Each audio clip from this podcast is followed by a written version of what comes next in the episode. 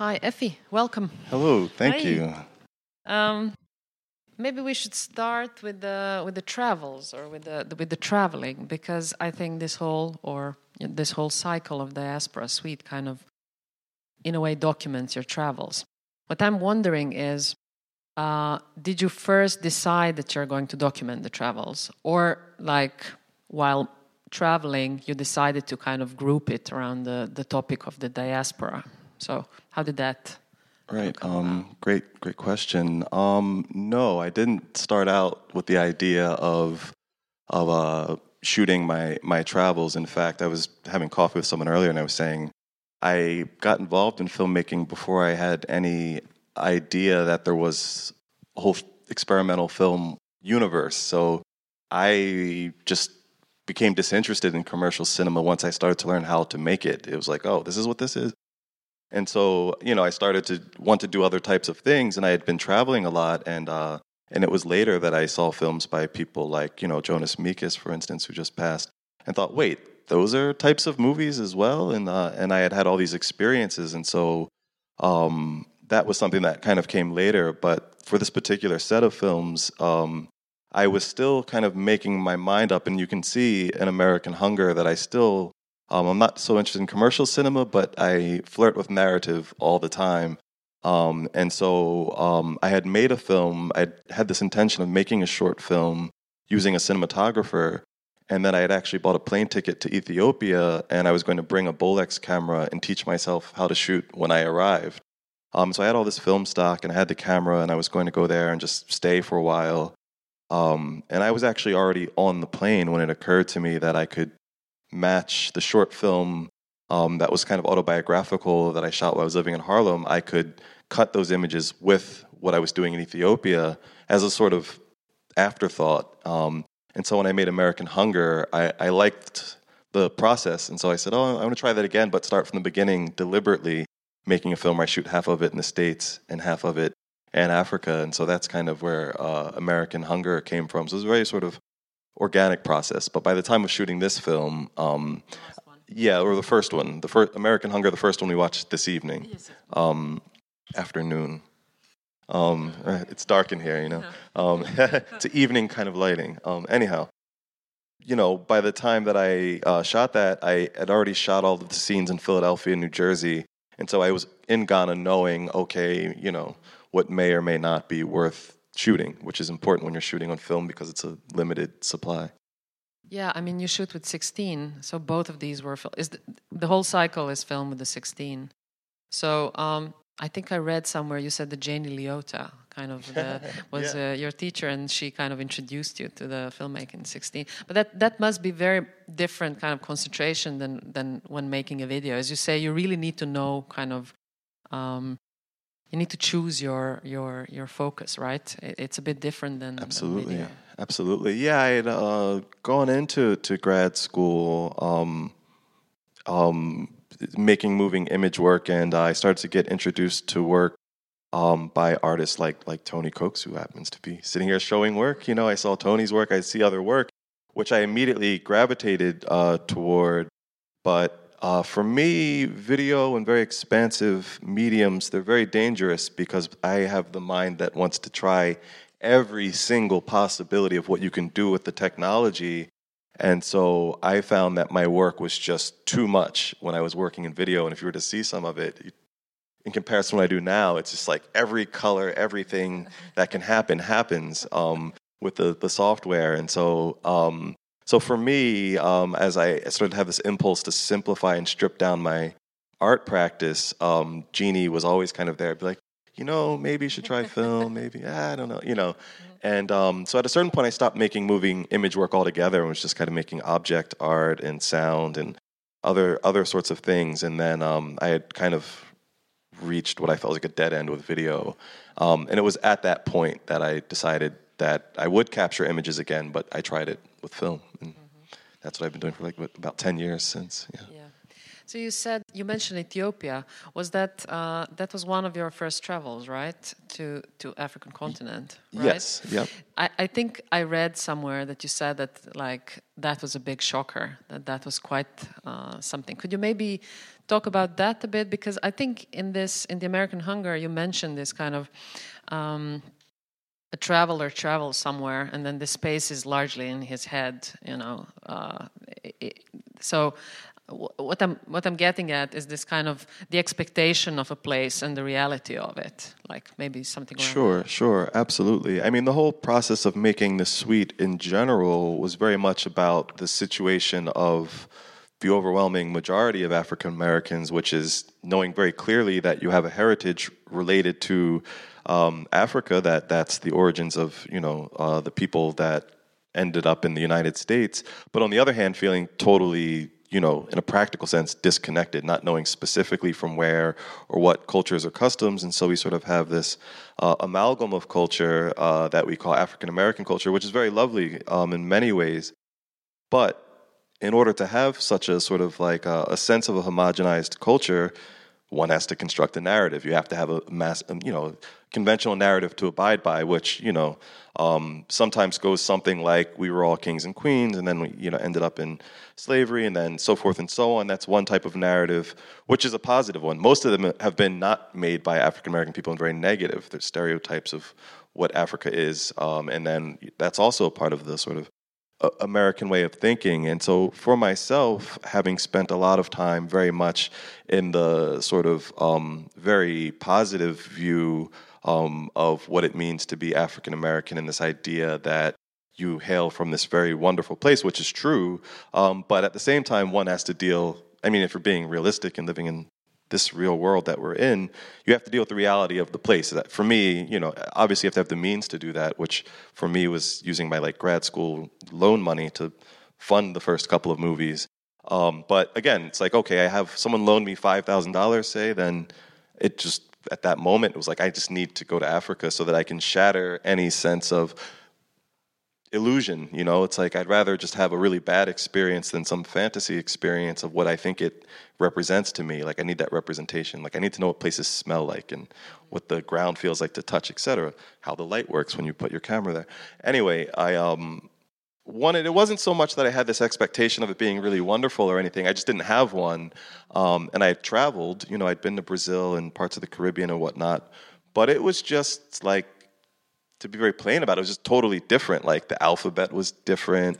Though just I'd never been, and to this day I've never been anywhere that was so different than where I'm from um, in every way. Also, how traditional it still was was also kind of shocking outside of the, the cities. I didn't expect it to be uh, like just this, you know, like to literally see people like young boys who are like, you know, herding cattle the way that they're they've been doing for, you know, maybe thousands of years. You know, these sorts of things. And it was very normalized culture and the devotion to the Ethiopian Orthodox Church and the way that all worked. It was all much more intact and traditional than I had expected. Um, and then on the other hand, in Addis, in the capital, it was much more sophisticated and in some ways uh, cosmopolitan wouldn't be the right word, but the sort of street hustlers are very sophisticated, I'll put it that way, um, to the point of being fascinated for me because there are people who are extremely educated actually and are very worldly. You can talk to them about Germany or the Netherlands, but these are people who've never spent a day in school. You, so you kind of you talk to them and or you talk to the very educated people who have studied abroad and go back home with certain sensibilities. And then mostly everyone else doesn't speak English. And so I found myself spending most of my time with these sort of um, street hustlers uh, who, according to me, they would say the main thing that they would ask you for is actually your travel book. Um, and they would learn, they would study, like they would get together in groups and study these travel books, and they would be able to, without actually being real tour guides, like, oh yeah, if you go here, you take this bus, etc and they would also learn other languages. And so it was a very fascinating thing. Like you go to Ethiopia and I meet a say a 20 year old guy who's like obsessed with Frank Sinatra and like speaks you know perfect English, but has never been to school. And it's like whoa, that's a shock. You know. Um, on the other hand, you see things like a lot of people have polio, for instance, and they tend to gather around a lot of the churches. And I just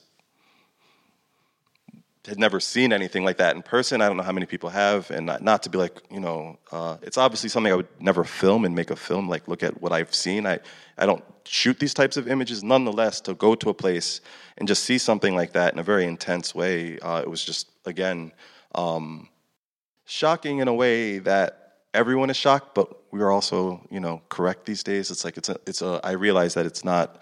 It's like maybe a bit taboo to say, "Oh, I saw these these terrible things when I traveled in Africa." Um, but the reality is, there are things that most Americans do not see, and they were very there. Like they weren't. I didn't go seeking these things out, and so all sorts of things. It was just, uh, you know, something in terms of that. Like in Ghana, I didn't. Um, in I never passed as a Ghanaian person. In fact, I would often be thought of as maybe white. But in Ethiopia, for the most part, if I was just walking around quietly, no one would, would say anything. And so I had, in some ways, a lot of sort of like um, access. And even that was a, a, a type of shock. Uh, and then people would engage. That, you know, they'd speak to me, say in Amharic, and then I'd reply in English, and I go, you know, was usually re- the response. And then they would start with a million questions, and I would explain why I'm in Africa, you know, trying to explain what I'm doing as a filmmaker. And uh, and the response more often than not was, "Oh, so like you were adopted and taken to the United States, you know?" And in Europe, this kind of conversation works very different than it does in the United States. No, no, no, no, no, you don't understand. Like, oh no, my mom, she moved to Washington D.C. and so forth. And no, no, no, it's not like that. And so also a shock that there wasn't really this disconnect, you know. But they're all wonderful like shocks and disconnections that, for me, opened up the series to then keep exploring these and probing these sort of uncomfortable spaces. It's always so complicated with diasporas. Like, every, I, I mean, what I'm wondering is how complicating this story gets when you're talking to um, people in, in your travels anywhere, like in Ghana, Ethiopia, and other countries. How complicating is their relation to the states?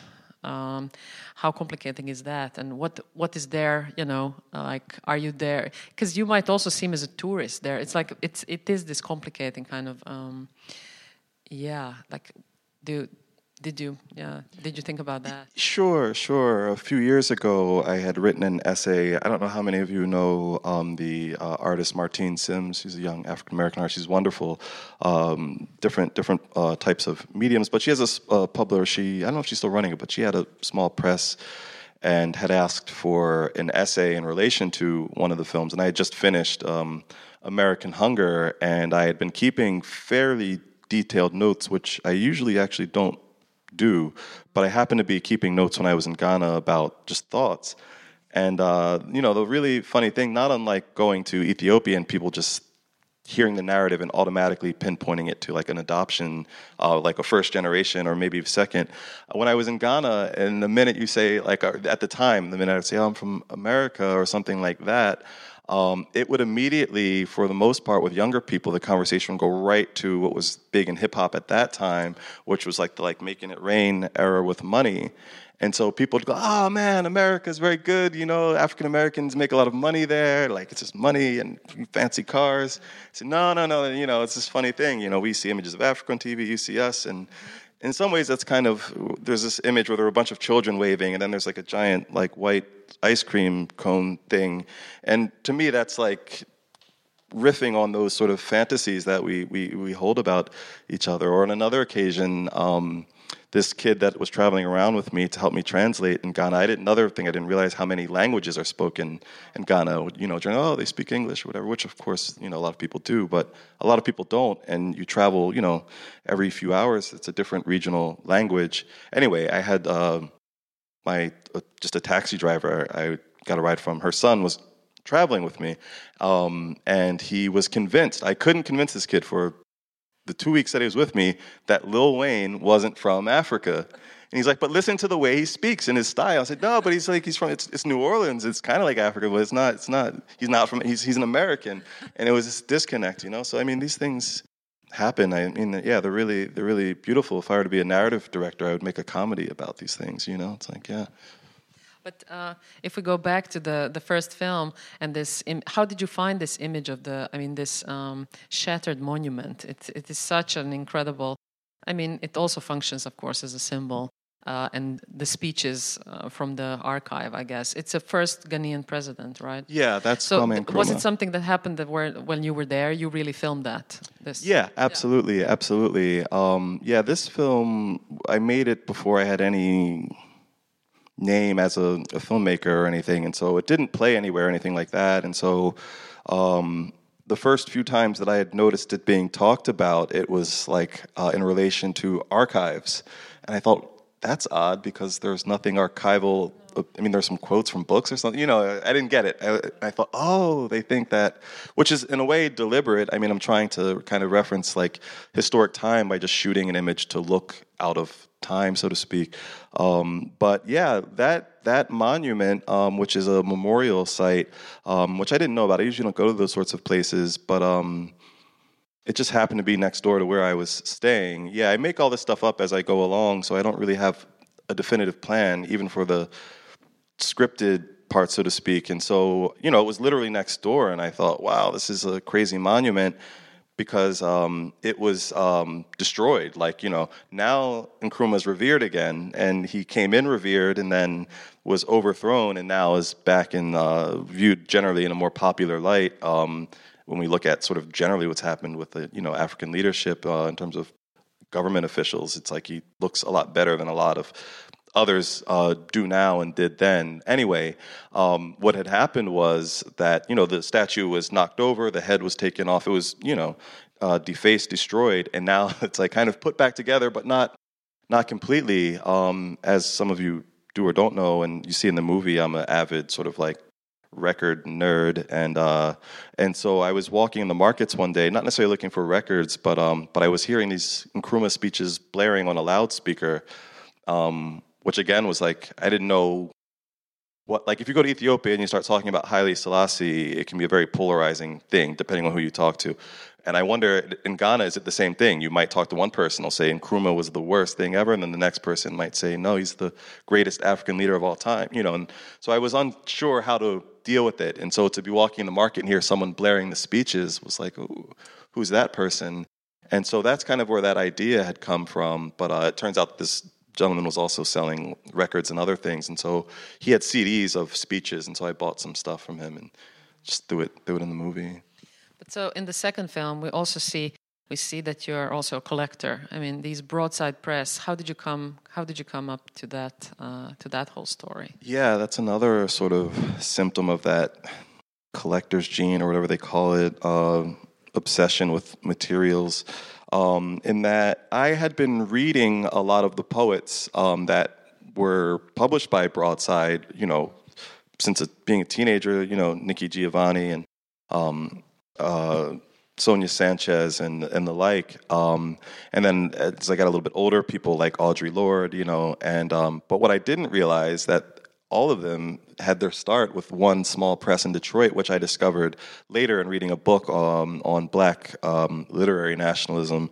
And there was a section on Detroit, and uh, and it's like, wait a minute, all of these poets like got their start, which is not to say, oh, like it's not unusual for one publishing company to publish a lot of great artists, but to actually be the first and in small, you know, form. Um, and so I became really interested in that, and I um, had a few occasions where I was invited to Detroit to show films, and you know, when I, you know, I would go to a vintage bookstore or something like that, and I started to find originals of these broadsides, um, and then I started to research the books and realizing that they were selling online sometimes for hundreds of dollars and I had found a few places where I could buy them for 10, 20, 30 dollars. So I bought tons of them, anything I could find at a reasonable price. And then and after that window of time, yeah, the, the price of them now, if you go and look up some of these books, they're worth a lot of money or they're in archives. And so my idea was simply to take the books back to where they were published and ask people, random people, I didn't know any of the people in that film, like, excuse me, would you like to participate in this film? It's about Detroit and the idea with the publishing company, which was uh, started by Broadside Press, which, um, interestingly enough, back home, um, are uh, what do they call it? The what's the moniker for the New York Times? The something of choice, the record of choice. The anyway, everyone knows the New York Times newspaper. Uh, they're doing these things there where they're writing obituaries for people they should have when they died, right? And they did one for Dudley Randall, the founder of Broadside, uh, just last week. So I say all of that to say he's just this unsung uh, hero. Um, but he would publish. He was a librarian, and he would take uh, twelve dollars from his paycheck and publish poets out of out. You know, so he was this you know working guy. He was very clearly conscious about the fact that he had some upward mobility as an African American librarian, and his contribution uh, to the movement was to just publish radical poets that were young and, and coming up. Um, and so, and it, these books only cost one dollar. And so I had this sort of fantasy idea that, like, oh, wouldn't it be cool to like have been in Detroit back in the day, and someone comes off of you know working in an auto factory and having a cigarette, reading Broadside Press or something. Did that happen? I don't know. You know. And so that was sort of the sort of jumping off point. It's like, yeah, let's just shoot something kind of like that and see what happens. And so often I'm getting people on their work break and that sort of a thing. And um, and so that was that's yeah, sort of process. And the, what what's the relation? And can you tell us a bit maybe about Harriet Tubman and what's her relation with Detroit? There is also a relation there, Ab- right? Absolutely. Um, well, the thing with, with, with Harriet Tubman, and I, I I learned this two years ago when I showed Fluid Frontiers in Rotterdam, which is that not everyone knows who Harriet Tubman is outside of the United States. Yeah. you were there. You, okay. Yeah, you did ask us in the okay. audience. and to, it was it was odd. Yeah, so okay. Harriet Tubman, just to be clear, was um, a woman who was enslaved in the United States who freed herself and then made. I don't know exactly how many, but many, many trips back to where she left from to liberate people, and she would guide them to the north of the United States and sometimes to to Canada, you know, risking her life. There was literally like a bounty on her head the entire time she was doing this, um, and she was often doing this like you know alone or you know very very few resources, like literally walking in and out of these places and and transporting these people from certain parts of the United States, the shortest distance to Canada um, is going through Detroit.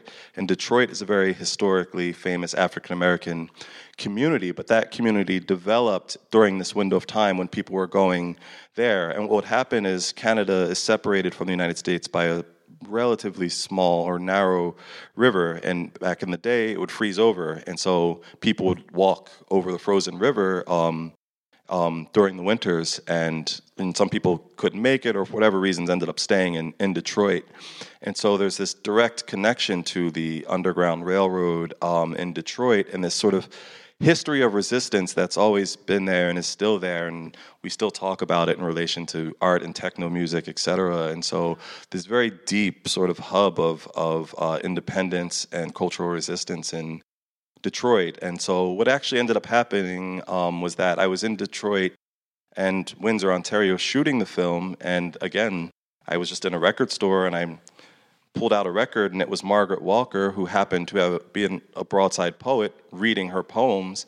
And I was staying in Canada when I was working, and that poem, I put it on the, the turntable, and it's her reading about Harriet, Harriet Tubman, and she's saying, Come to Canada. And I'm watching this, or uh, the river, as I'm re- listening to this, and I had brought some of my music recording equipment. So I had recorded the vocals from the, it's just her reading the poem, and then I started making loops of other sounds, and that's kind of how I put the score together, but again, it kind of directly fit into the broadside thing, and it's a part of my sort of improvisation of like, oh, found this thing, just throw it in the movie somehow, make it work. Yeah. Do we maybe have some comments or questions from the audience?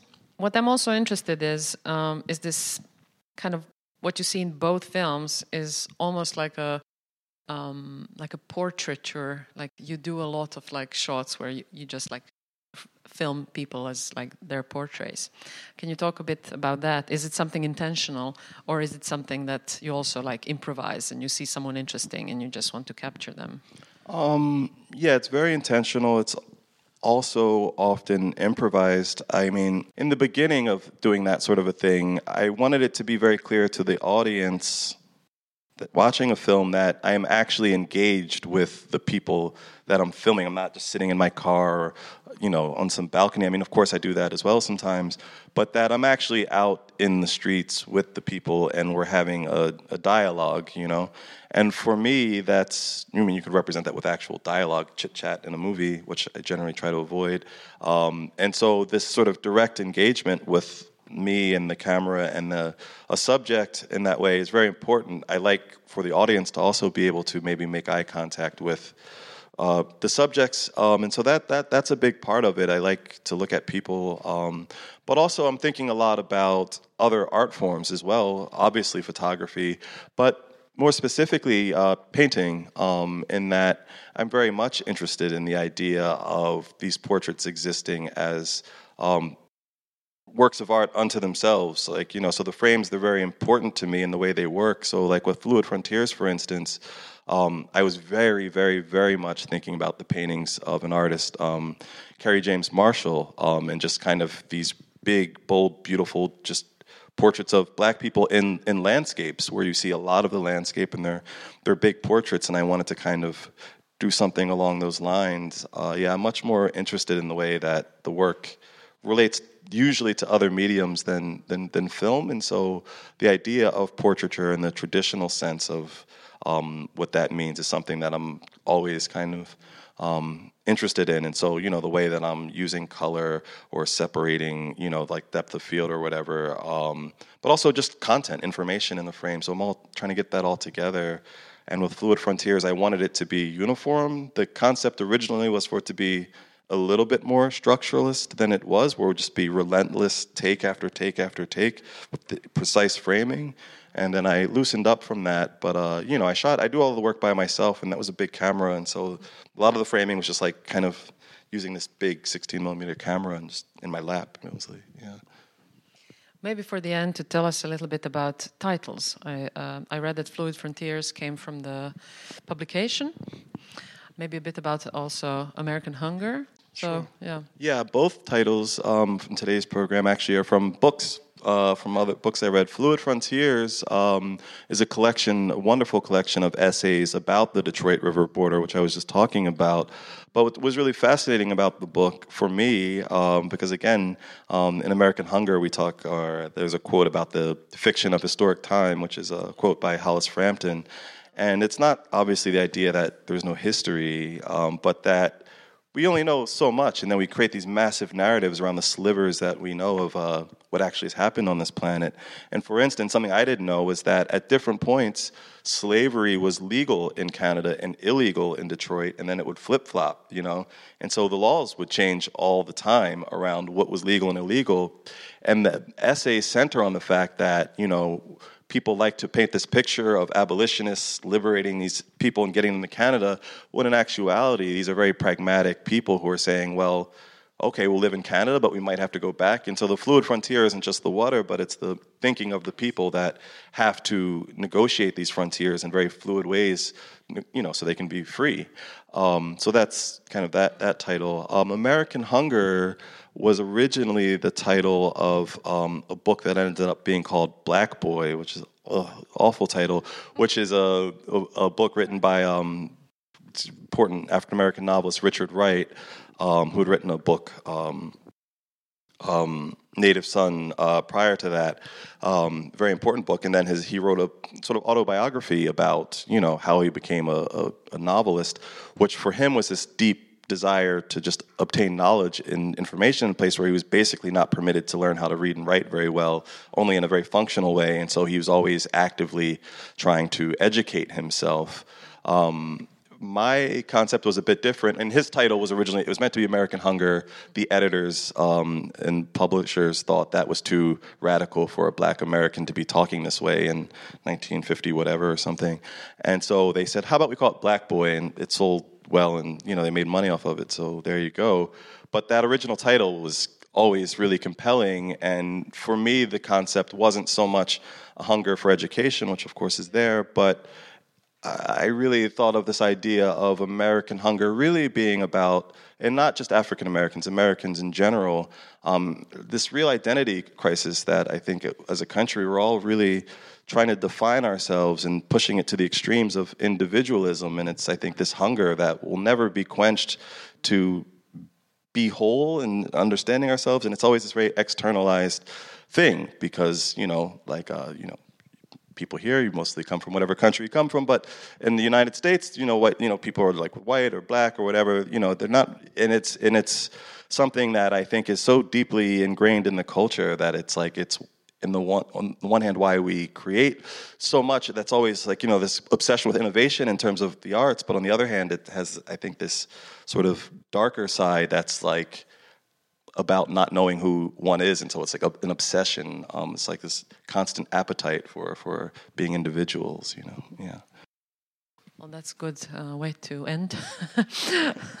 Okay any questions maybe? Last chance? Oh tony. Sure, sure. Um, before I made films, I um, DJed. I was started DJing when I was a, a teenager, um, and at that time it was you know all all all vinyl and that sort of a thing. And so there was a whole culture of like not only just being into music, but you had to like literally know where to go to find this stuff and like walk around and and you know and it, there was no internet really either. To I mean, there, it was there, but it wasn't what it is today. So you couldn't find out much about where to go. And so, you know, in hip hop, that's digging, right? And you learn how to like kind of go out and sniff around for stuff and find things and collect things, um, and then you know repurpose them and that sort of thing. So I feel like that's always been a part of what I've been doing. Um, something that happened when I started to transition into making video was that automatically being black in America and having been a DJ, it's like, okay, so you're making these like hip hop like things, and it's that the video is about DJing, and I would get really frustrated because it's like I don't see why I can't just make work that's not through this very specific lens, um, no pun intended. And then later, when I got into 16 millimeter film, I was so relieved by the fact that it doesn't record sound, and so I found that the images had a, a, a blank slate and suddenly my background in music became interesting to me again because it's like I started to think of the sound that I use. Like I edit my films generally silent, there's no soundtrack. And then I build all of the sound. In my mind, it's all a score, you know, which, um, again, I kind of found a lot of my ideas around art independently and then studied them. And so, again, I wasn't aware of, you know, um, musique concrète and these sorts of things. Like, I didn't know that that was thought of, you know, I'd obviously heard the sounds, but I wasn't really thinking about it. So I was already starting to put together, in my mind, it was all like hip hop. And hip hop, it's like, they're just sounds. It doesn't really matter what they are, it's about the assemblage of sounds and how they work together. And so I would build my scores up by just using, you know, the sound of the ocean, a trumpet here, sample something and loop it, these sorts of things, and um, and kind of build them in a way that I could just listen to those pieces um, outside of even looking at the images. And the same for the images that I can watch my films without hearing anything. And when I feel satisfied, that's kind of when I know I'm I'm finished. Um, and so that's generally how I approach sound. For Fluid Frontiers, um, something that I had never done. With each part of the suite, I tried to technically teach myself a different skill because I do all the work myself, editing, shooting, etc. I'd never made a sync sound film in 16, and so for that one, um, I thought, you know what, I should shoot something in sync sound. And so the sound for that was very much about just getting these voices um, in sync. And um, I've always been a big like Wu Tang Clan fan. I grew up in that era, and there is a, sort of mastermind behind it, He's very articulate about how he was arranging his music when they were coming up. And I've always been obsessed with his idea. It's actually, he sounds exactly like Duke Ellington when he's talking, but that, you know, like with Duke Ellington, it's this idea that the orchestrations are for the specific people in the band. If somebody quits the band and somebody else is on trumpet, then you're going to change the arrangement to suit that situation. And with Wu Tang, same thing. It's like, you know, if they're making a song, he's actually listening to not necessarily who has the proper verse for it, but the way that the voices work in terms of energy. Um, and so you have someone who's, you know, more calm and very legible lyricist, and then they have, you know, someone like ODB who's just like kind of crazy and wild and those energies. And so in editing that film, I was very much not so much this poem and that poem, but I want somebody loud and bombastic, and I want someone maybe more reserved. I want someone who's fumbling with the words, followed by someone who's maybe more like a poet, you know, and to kind of build that up also more like a score instead of like content, you know. The idea of content and information is kind of boring to me, so I'm trying to find other ways to negotiate those inevitable things that don't revolve around logic per se, yeah. Anyone else? Yeah, thank you for for asking that. Um, yeah, the silence usually happens in a moment where I'm really, really struggling with what sound could be somewhere, which then obviously opens up the question: Why does that image have to have a sound? So, like in a American Hunger, for instance, you know, I'm spending some time in these sl- slave forts, and you're you're down in a slave fort. Like, what's the sound of people hold up? You know, it, there's there's no sound for that, really. You know, so it's like, know, it'd be corny to have gospel music or chains going like this. You know, it's been done a billion times before. So, yeah, and so that that sort of thing, and the same with uh, Fluid Frontiers. At points, it's like sometimes you just need a break. You know, it's like you know. yeah. Yeah. On those that particular run of images, uh, yes, um, I am. Well, that that is a, it's an ARRI uh, 16 millimeter camera. If anyone's familiar, so they're much larger than a Bolex. So yeah, I was trying to hold it there. Um, that specific church was what was considered a terminal point on the Underground Railroad. Um, and if you go to that part of Canada, um, you know, the floor will look something like the floor here, um, but you'll see sometimes like lines in the floor, and these churches would have trap doors where um, if they knew slave raiders were coming to you know, pick up people and send them back to the United States, they would sing certain uh, spirituals or songs, um, and those songs would signify that the slave traders are coming. Go down into the basement, and um, so when I had uh, gotten to to Canada to start shooting the the film. Um, I didn't know anyone, had no context. And like I was saying, I was just asking random people to participate in my film. And usually, with a project like that, it's a good idea to start at a church um, and meet people um, because there's inevitably some sort of community connection there. I had no idea the history of that particular church. I just knew that it was the local, like, black church. And I just happened to go in, and right off the bat, a woman kind of walked right into the front of the church, like during service, and did this weirdly enough, performance about Harriet Tubman that culminated in going to this trap door. And I thought, whoa, I came to the right place, you know? Um, and some of the readers are people who go to that church. But in the way that it works in the film, again, I'm not so much thinking in terms of logic and information, but more rhythmically and physiologically about it, what's what's happening. And so that particular set of images is also about recontextualizing some of the poetry in ways that are obviously confusing for an audience, but the rhythm of giving breathing room and the duration of those shots and the type of imagery, et cetera, are what I'm more interested in, right? And so that there's some relationship between the idea of church and these people and this poetry than this is the church where such and such happened on this day, you know, that sort of a thing. And so that's that's kind of that that run. The actual the two shots before that the camera was accidentally running for both of them, but I liked those shots very much, and uh, and they fit rhythmically what I was interested in, and so. Um, they're shots of the house that I was staying in while I was working, and so it's all very autobiographical. When I watch the work, I see something very different, and so it's one of those things where it's like, oh yeah, that fork I ate with, or whatever, you know, um, the mirror I looked at myself in, anything like that. You know, it's all it's all it's all in there somehow. Okay.